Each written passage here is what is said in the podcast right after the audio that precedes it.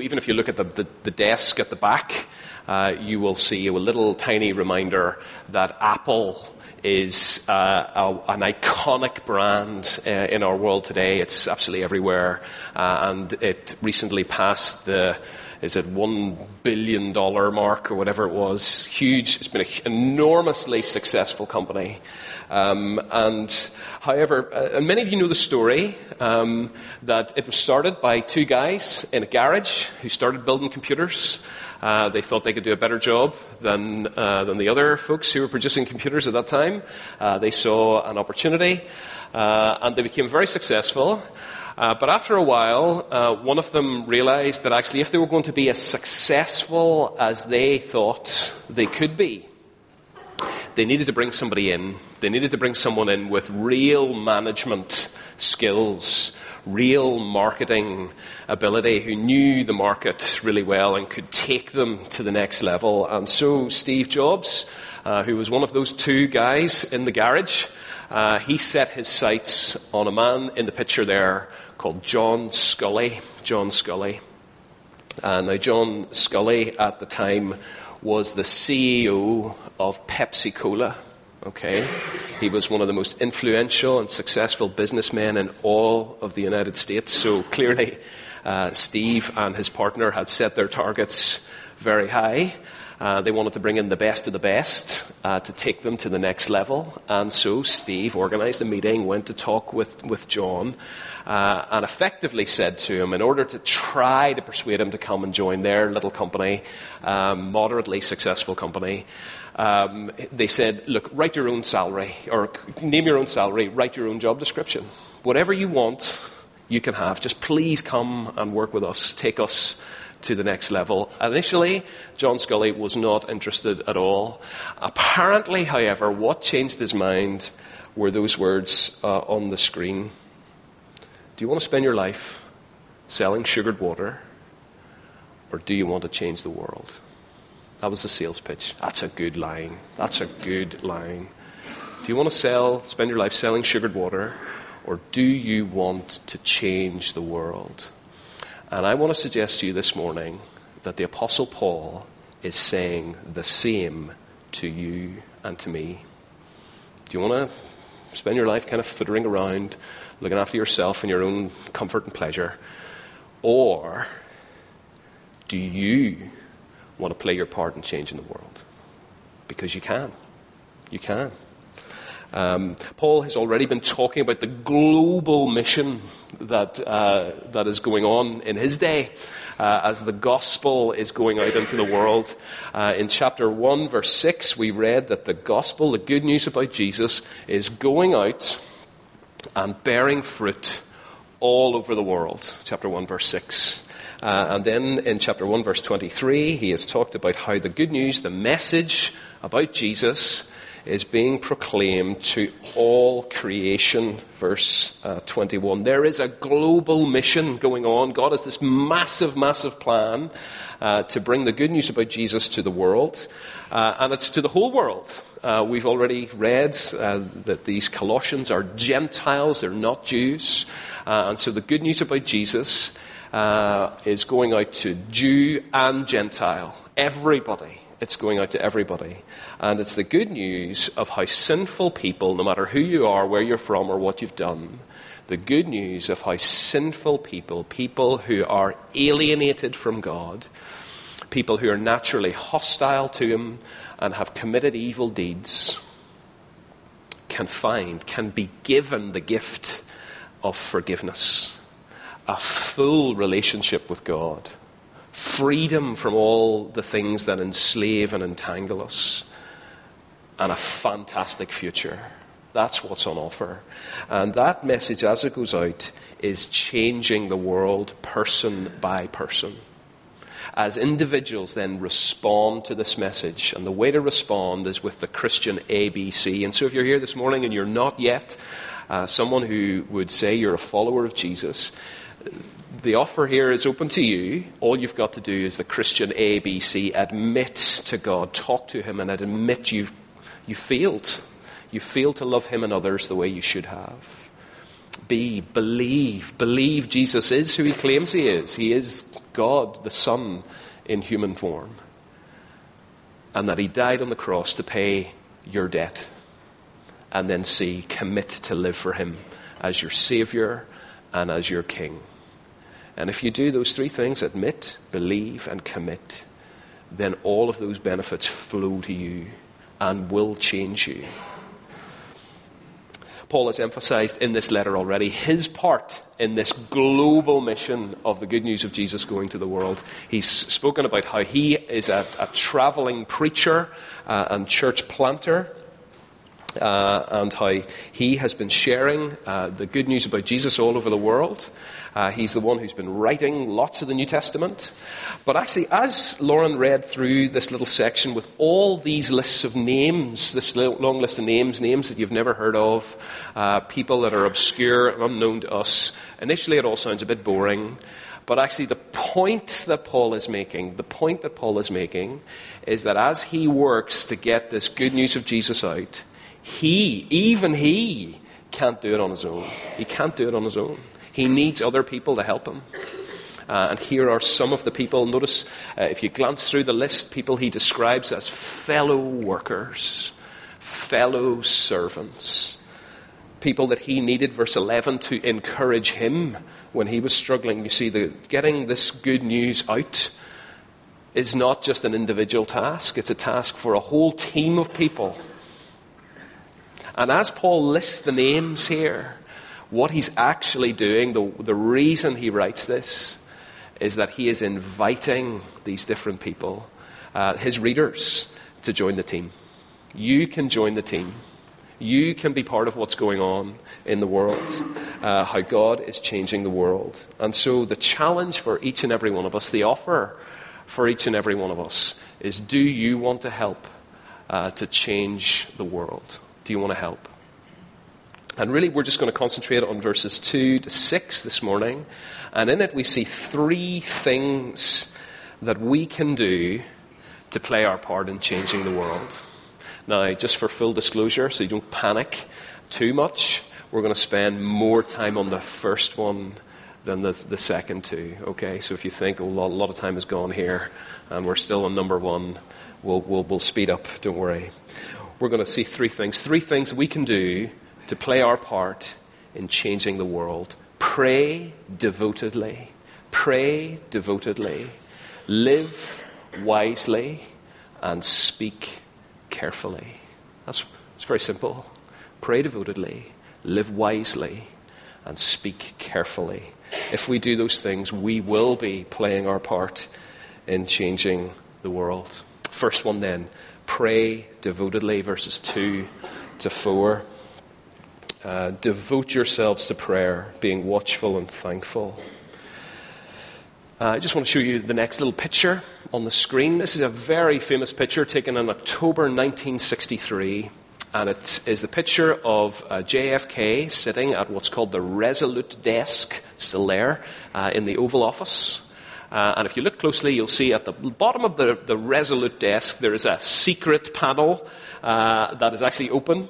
Uh, and you see his son, John Jr., playing at his feet, looking out as that photo uh, is snapped.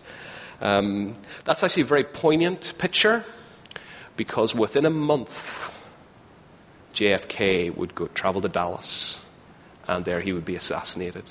Just see the loss. It's just striking the loss. He's only a little boy. He's not even three yet. Uh, and so this is a poignant picture of temp- temporary intimacy and amazing access that this little boy enjoyed to his dad, who was the President of the United States. But it was only temporary. And in this letter, Paul has been telling us that we have a far greater privilege, far greater access, and it's permanent, not just temporary. That we can speak. If we are trusting in Jesus and are committed to Him, we can speak, and our voices are heard in the throne room uh, of heaven. Paul has been has opened the letter by talking about prayer. uh, what he prays for these, these Colossians. He's prayed giving thanks first uh, that for their faith and for their hope and for their love. And then he goes on to say, I also am praying for you that you grow in your faith, mature. Um, and he finishes now by talking about prayer, but it's not just that he likes, he's an, a careful writer and he likes bookending things, he likes neatness and symmetry. No, no, this is the, the conclusion to what is, in many ways, the argument of the book so far. He's been talking about who Jesus is, his divine identity. He's been talking about Jesus' supreme authority. Uh, he's been talking about our unity, our being united to him by faith. And if we are connected to Jesus, then we get to enjoy all the privileges Jesus has which means then we have an intimate access to the Heavenly Father. And so Paul is saying, in light of who you are and your connection with Jesus, you have an extraordinary privilege that your voice can be heard in the throne room of heaven, and that God hears, and that God is attentive, and that God will answer. And so Paul says, in light of all of that, in light of your amazing privilege and amazing access through Jesus, then devote yourselves to prayer. Devote yourselves to prayer. And that little word devote carries with it, I think, two ideas. Two ideas. Devote yourselves to prayer. It carries with it the idea of passion, and it carries with it the idea of priority. First, it carries with it the idea of passion passion. Now, when I say prayer, I do wonder what sort of images pop into your head. And I suspect if you're like me and you've grown up a, from a Christian background, when I say the word prayer, maybe pictures like this might pop into your head. Four 80 plus year old ladies on hard plastic chairs in a cold church hall praying for some missionary in Indonesia, right? That's maybe with long periods of silence in that. Okay? That's maybe some ideas that some of you have. And prayer, look, prayer is a practice, it is something that you're called to do. But I want you to see that the goal of prayer uh, is, and, and the prayer is so much more, because the goal of prayer is actually relationship. Relationship. And so it's not surprising then that Paul uses this relational word, devote yourselves to prayer. Even in English, we can say, uh, we can talk of a husband being devoted to his wife. And you're saying more than just he does some stuff for her. It carries with it this idea of passion and commitment and love and connection. Um, I know that some of you um, uh, who are married, some of you who are dating, some of you who are engaged, have a regular date night with your partner. Um, you'll go out for, for a meal uh, and you'll chat together. Now, what is the goal of that conversation? Conversation's an art form. You need, to, you need to practice it to be good at it, of course. But what's the goal of the conversation? So that your tongue gets the opportunity to get a bit of exercise? Is that, is that the goal of it? No, the, the goal of the conversation is that you experience the relationship and connect and reconnect with the other person. Isn't that the point? The point is relationship. That's why you're chatting together. Uh, in the same sense, that's what we are given the opportunity to do with prayer. Um, Paul Miller, he's written a little, brilliant little book called A Praying Life. Uh, and in it, he says these words This is what prayer is prayer is simply the medium through which we experience and connect with God. Does the Christian life feel dry and dusty? Does God feel distant to you? Well, then, Paul Miller, Paul the Apostle, would ask Are you devoting yourself to prayer? Because that is how we connect That is how we sense the presence of God. That is how we feel a sense of His love to become real on our hearts, that He is attentive to our voice. Prayer is a medium through which we connect to God. Do you want to connect with God? Then prayer should be your passion. But secondly, prayer should also be your priority. Devote, devotion carries with it the idea of discipline as well. So we should make prayer a priority. Back in chapter 1, uh, verse uh, 29, Paul has talked about his work. Uh, and in it he says, I work, eh, to this end I labor, this is what I'm working for, struggling with all the energy which so powerfully works in me. In other words, for me to do what I do, for me to be faithful, uh, to, for me to be fruitful, I desperately need God's power to work in me. And I want to suggest if the Apostle Paul had to say that, then how much more do you and I need the power of God to work uh, in our lives? Uh, so we are desperately needy people. We are desperately needy people. We need God to be at work uh, in our lives.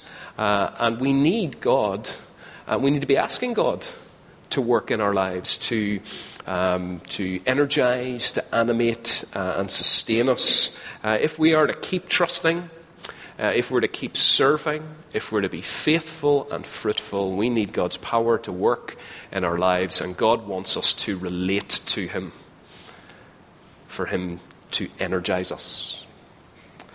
Um, a friend of mine put it like this If you had to take a pill, if you had to take a pill every day to stay alive and to stay healthy, would you ever be too tired?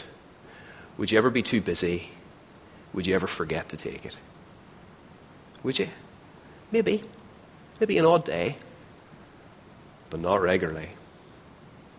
Because it should be a, it's absolute priority. Keep you alive. Uh, in the same way, Paul is saying, prayer is like the pill for you spiritually. It keeps you alive and healthy. It should be a priority in your life.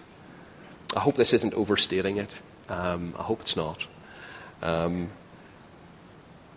but someone has, has put it like this What tracks are to the train, prayer is to the power of God.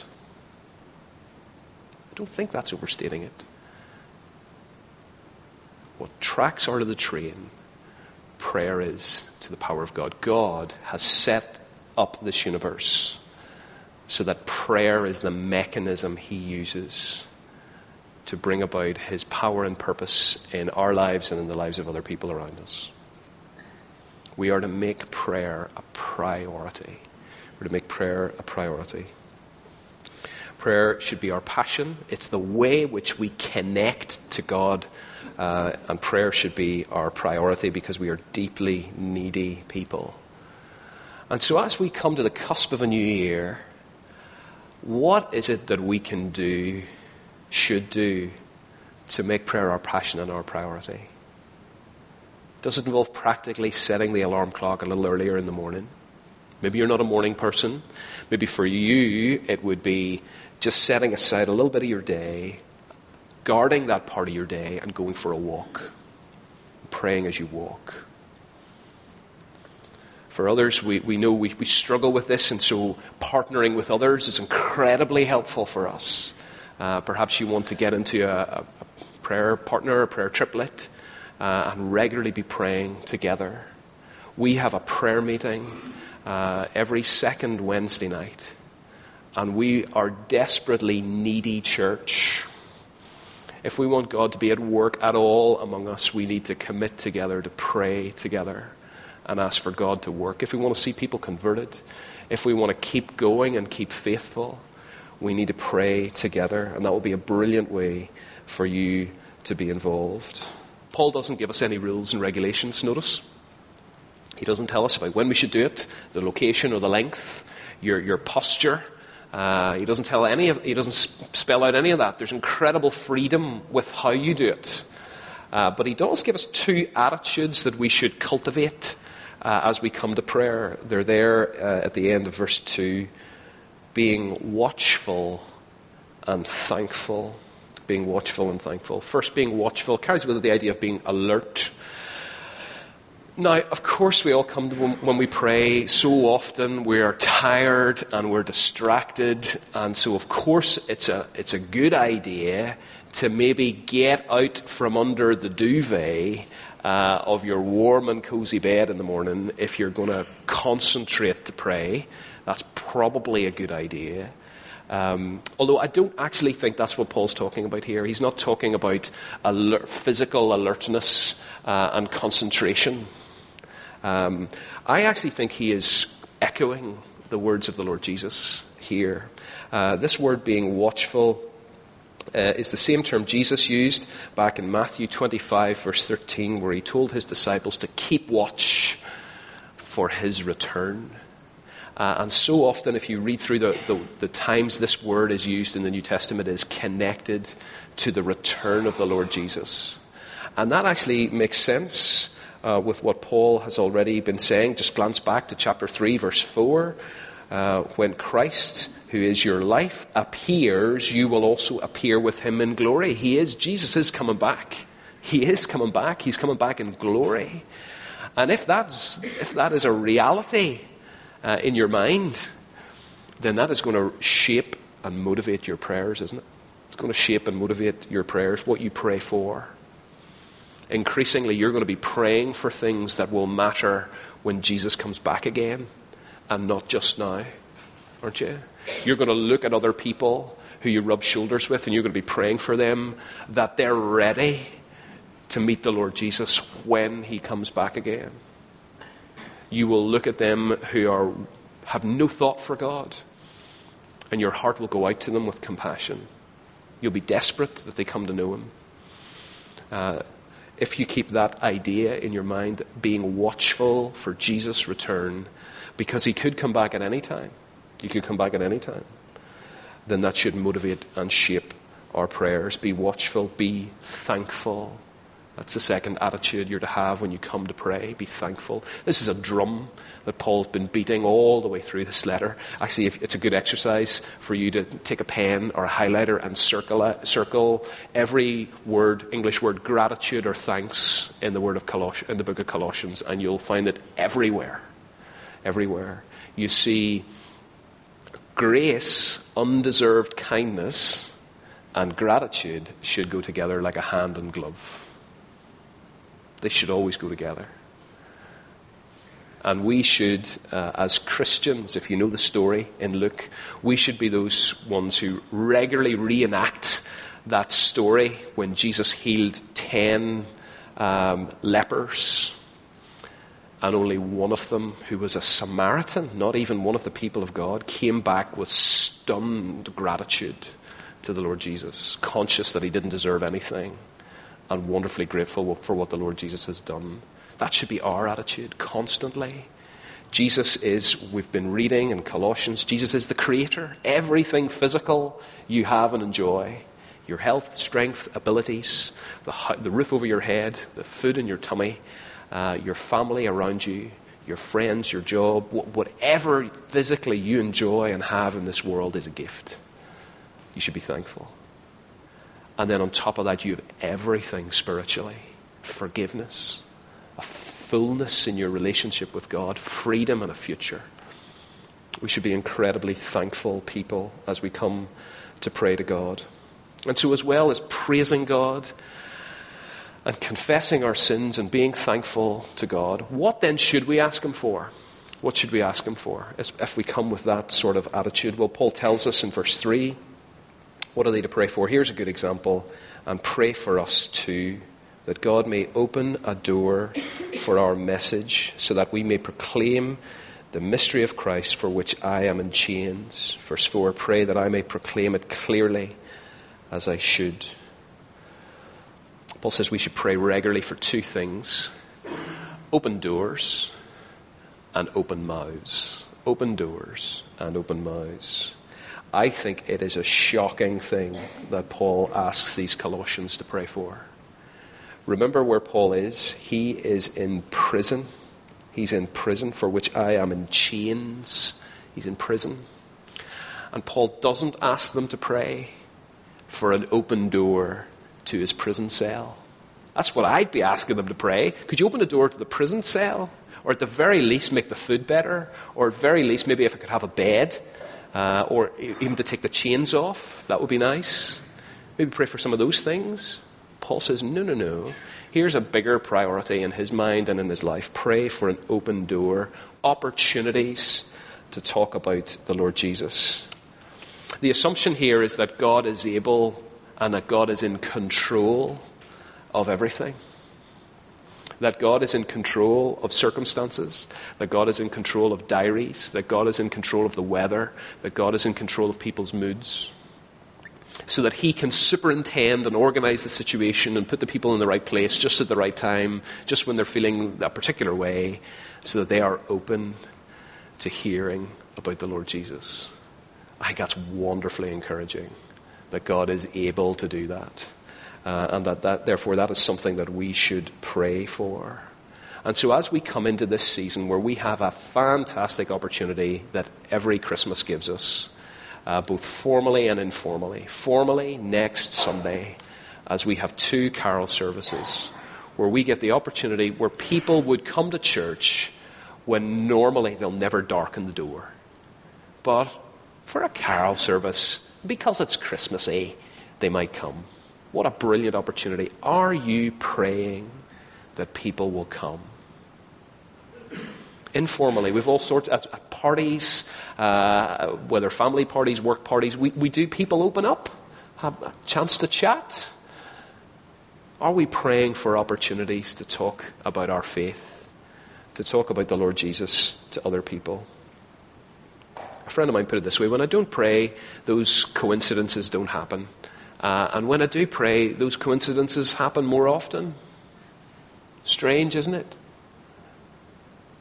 We should be praying for opportunities to speak about our faith. But it's one thing to have the opportunity, it's entirely a different thing to take the opportunity, to be brave enough uh, to be compassionate enough for their greatest needs, to be brave enough that maybe risk some uh, embarrassment or even a bit of mockery and ridicule, to take that opportunity and speak up for the Lord Jesus, to, to speak clearly as we should. We need to pray for open doors and open mouths. And can I ask you selfishly, don't do this very often, but can I ask you selfishly, as I stand up in front of you and a whole bunch of your friends and family, I hope and pray. Pray that I would be as clear as I can possibly be. Uh, and that God would use my kind of fumbling words to convey the truth of His love for them this Christmas. Please pray for me. But pray also for yourselves, as I said, for opportunities informally this year, that you would proclaim the good news about the Lord Jesus as you should. What's our first step then if we are to change the world person by person?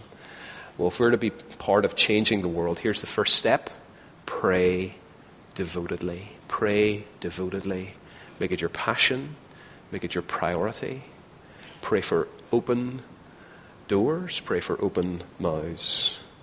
Um, and you can be part of what God is doing in this world. I think that's exciting uh, even if it is challenging. Second step then pray devotedly. Verse 5 live wisely. Live wisely. Verse 5. Be wise in the way that you act uh, towards outsiders. Make the most of every opportunity. Now, how do you make the most of every opportunity? What does that look like in practice? Uh, is it when someone says, it's hot today? Do you say, opportunity. Uh, I know of somewhere hotter, uh, and uh, if you want to avoid going there, uh, here's how you talk about. is that is that making the most of every opportunity? Don't do that. Don't don't do that. That would be ridiculous, right? What is making the most of every opportunity? Notice the order of verse five. It's really important. Be wise in the way that you act towards outsiders. Make the most of every opportunity. It's as you practice the Christian life and live wisely, your behavior will provoke questions about your belief. It will come from them, not from you. as you live wisely, that will provoke questions about your belief. What does it mean to live wisely? Well, Paul has talked about uh, living wisely, uh, about wisdom, sorry, already in this letter back in chapter 2, verses 2 and 3. Uh, Paul says this My purpose is that they may be encouraged in heart, united in love, so that they may ha- have the full riches of complete understanding, in order that they may know the mystery of God, namely Christ, in whom are hidden all the treasures of wisdom and knowledge. Notice the connection. Wisdom is connected with Jesus. Wisdom is connected with Jesus. You want to live wisely towards outsiders, that is, those outside the church, that is, those who do not yet know, love, and serve the Lord Jesus. If you want to act wisely towards them, start by looking at how Jesus acted towards those around him. How did Jesus act? Well, Paul has already given us some very common descriptions of Jesus' action and attitude uh, in chapter 3, just a little earlier. Uh, Paul, in verses uh, 12 uh, and 13, uh, has already spoken about what our activity uh, should look like. It involves putting on compassion, kindness, humility, gentleness. Um, means being loving and patient and forbearing with those around you. What does it mean to live wisely? That's what it means to live wisely. To act as Jesus acted and to try to learn from him and imitate him in the way that he interacted with those around him. That's what it means to live wisely. And as we behave like that, inevitably, inevitably, it will provoke questions about your belief. It will.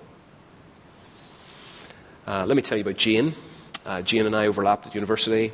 Um, she came from uh, quite a secular, non religious household, uh, came to study at Jordanstown. Uh, this is a very small province, I won't tell you what she studied in case you can work out who she is. Um, she came and studied at Jordanstown, and in her course, in God's amazing kindness, were a whole bunch of Christians. Uh, she got to know them. Uh, she then went home one weekend and spoke to her mum and uh, said that she'd met some serious Christians. Um, her mum allegedly, according to Jane, uh, her mum allegedly said, We warned you about the danger of alcohol. We warned you about the danger of drugs. Uh, we warned you about the danger of men who prey on women, but we forgot to warn you about Christians. Watch out for that lot. And she did. She watched them. And she saw not only were they diligent in the way they went about their work, but she saw in that particular group, whom she became uh, part of her friendship group, uh, she saw in them a joy, despite their circumstances, that she did not have. She saw in them a depth of patience and commitment to their friendship that she did not experience. And she was intrigued. She was intrigued. And so when they invited her along to uh, a mission week, she came along and she began to hear for the first time about who the Lord Jesus was. She got past the Sunday school lessons, got back to the Jesus of real history, examined his real claims, and she had hundreds of questions. And one by one, her questions were answered, and she came to know and to love the Lord Jesus. And was part of a church locally here. Do you see? How you live your life inevitably provokes questions about what you believe. Your behavior will provoke questions about your belief. It will, it will. And so the challenge then that we should be taking up is endeavoring with God's help, and it can only be with God's help, of course, but endeavoring with God's help to live lives that please Him, uh, to follow the example uh, of the Lord Jesus. But notice there's a massive, there's a massive assumption in verse 5. A massive assumption. And the massive assumption is this that you are living close enough and openly enough with friends and family who don't yet know Jesus that they are able to see that there's something different in your life. You're not just hanging around with Christians all the time in a little ghetto, but you have people in your life that you have a deep relationship with, so much so that they see that there's something different in you. You get to see it. They see um, when uh, things don't go well for you. They see that, yes, that you're disappointed, but that you're not devastated because you have the hope of the gospel. Uh, when things are going well, they see that you're delighted, but they see that you're not proud. When real tragedy strikes, they see that you have as many tears uh, as they do, but they see that you have hope, resurrection hope, that cannot be touched. And that becomes incredibly intriguing and attractive to a watching world.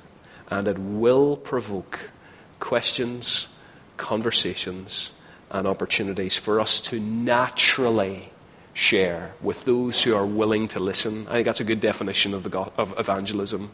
Sharing the gospel, sharing our faith with those who are willing to listen. That's what it is. Um, and that is the second step then in how we can, li- we can be part of God's plan to bring real change in this world. Pray devotedly, live wisely. But then when we do get the opportunity to speak, how should we speak? How should we speak? Verse 6 Let your conversation be always full of grace, seasoned with salt, so that you may know how to answer everyone. Uh, in verse 6, Paul talks about our words, and he describes our words in two ways. Number one, we should use gracious words. We should use gracious words. Words that are full of grace. Words that are gentle. Words that are respectful. Words that endeavor to be understanding. We do that flight of imagination where we try to put ourselves in the shoes of the person we're talking to, to try to understand their questions and concerns. Um, we try to be respectful and gentle, even where we have to disagree with how they look at the world. Never doing it with self righteousness, never trying to force the gospel down someone's throat uh, and telling them that they're just wrong and sinful and evil. Absolutely not. We are to be gentle and respectful. That's just part of being kind. It's part of being kind. But notice that we're also to have gracious words, but also salty words. It's a strange phrase, isn't it? Our words are to be seasoned with salt. What does that mean? Um, in the first century, salt was used for a whole bunch of things. It was used uh, before the days of refrigerators. It was rubbed into meat to preserve it. Uh, it was used as an ingredient to fertilizer. But the most common way salt was used is the most common way salt's used today uh, to flavour food, to make it appealing and interesting. And I think that's the idea that Paul is getting at here that our conversation should be relevant, interesting, and appealing to the person that we're talking to. Uh, that means we've got to do uh, a bit of work to get to know that person because every person you talk to is different. Every person. They have different experience, they have different background, they have different struggles, uh, they have different trials that they're facing. Um, so that means when they come, when every single person comes to the claims of Jesus, uh, they have a different set of questions and a different set of concerns, often which are absolutely unique to them. And so, sharing the gospel, sharing the good news of Jesus, is not about rhyming off some script that we have learned. I want to suggest that will be much less than helpful. It's trying to understand who you're speaking to and trying to address their particular questions, their unique concerns. sharing the good news about Jesus in a way that is understanding, that is relevant, and that is appealing to them. Uh, I don't know if I have the quote from Francis Schaeffer. Francis Schaeffer is a, a, a, hero of mine in many ways, a theologian, a philosopher, a great Christian thinker. Uh, but he said this if I had, five mi- if I had 55 minutes uh, to, to speak of my faith, uh, I would spend, or sorry, an hour to speak of my faith, I would spend the first 55 minutes asking them questions, listening carefully to their answers. And only then, in the last five minutes, would I have something relevant to say to them. That's a challenge, isn't it? We're so often so interested in just blurting out what we think we need to say rather than being interested in the concerns and questions of the other person. Um, we need to do three things. I think we need to cultivate good relationships. And so, as we go into this new year, one thing for you to think about is is there anyone in your life who doesn't know Jesus well yet that you think you should cultivate a deeper, more meaningful relationship with them? Whether or not they convert. Will you love them whether or not they convert? But cultivate that deep, meaningful relationship so they can see the difference Jesus makes in your life, so that you may have naturally opportunities to speak for Him. Then, of course, we need to sow the truth, cultivate the good relationships, sow the truth naturally where we get the opportunity. And just to point out, you do not need to say everything all the time. You do not need to say everything all the time. Uh, answer their question when it comes. Deal with their concern, that one concern, when it comes, and play the long game. And then, thirdly, hopefully, by God's grace, we'll be there to see the reaping, be there to see someone make the decision to come and trust the Lord Jesus for themselves. Uh, I, this, this quote is um, ascribed to Teddy Roosevelt. I haven't been able to nail down where he said it, so it's a bit it's a tentative a tentative ascription here. Uh, but apparently, he said, "People won't care what you know until they know that you care." I think that's very true. People won't care about what you know unless they know that you care. How are we going to change the world? And the joy is we do. We have this wonderful opportunity because we know the true and the living God uh, is that we get to play our part in changing the world. How do we do it? How do we do it? We do it by praying devotedly. We do it by living wisely. And we do it by speaking carefully. Let me pray for us uh, before I hand back to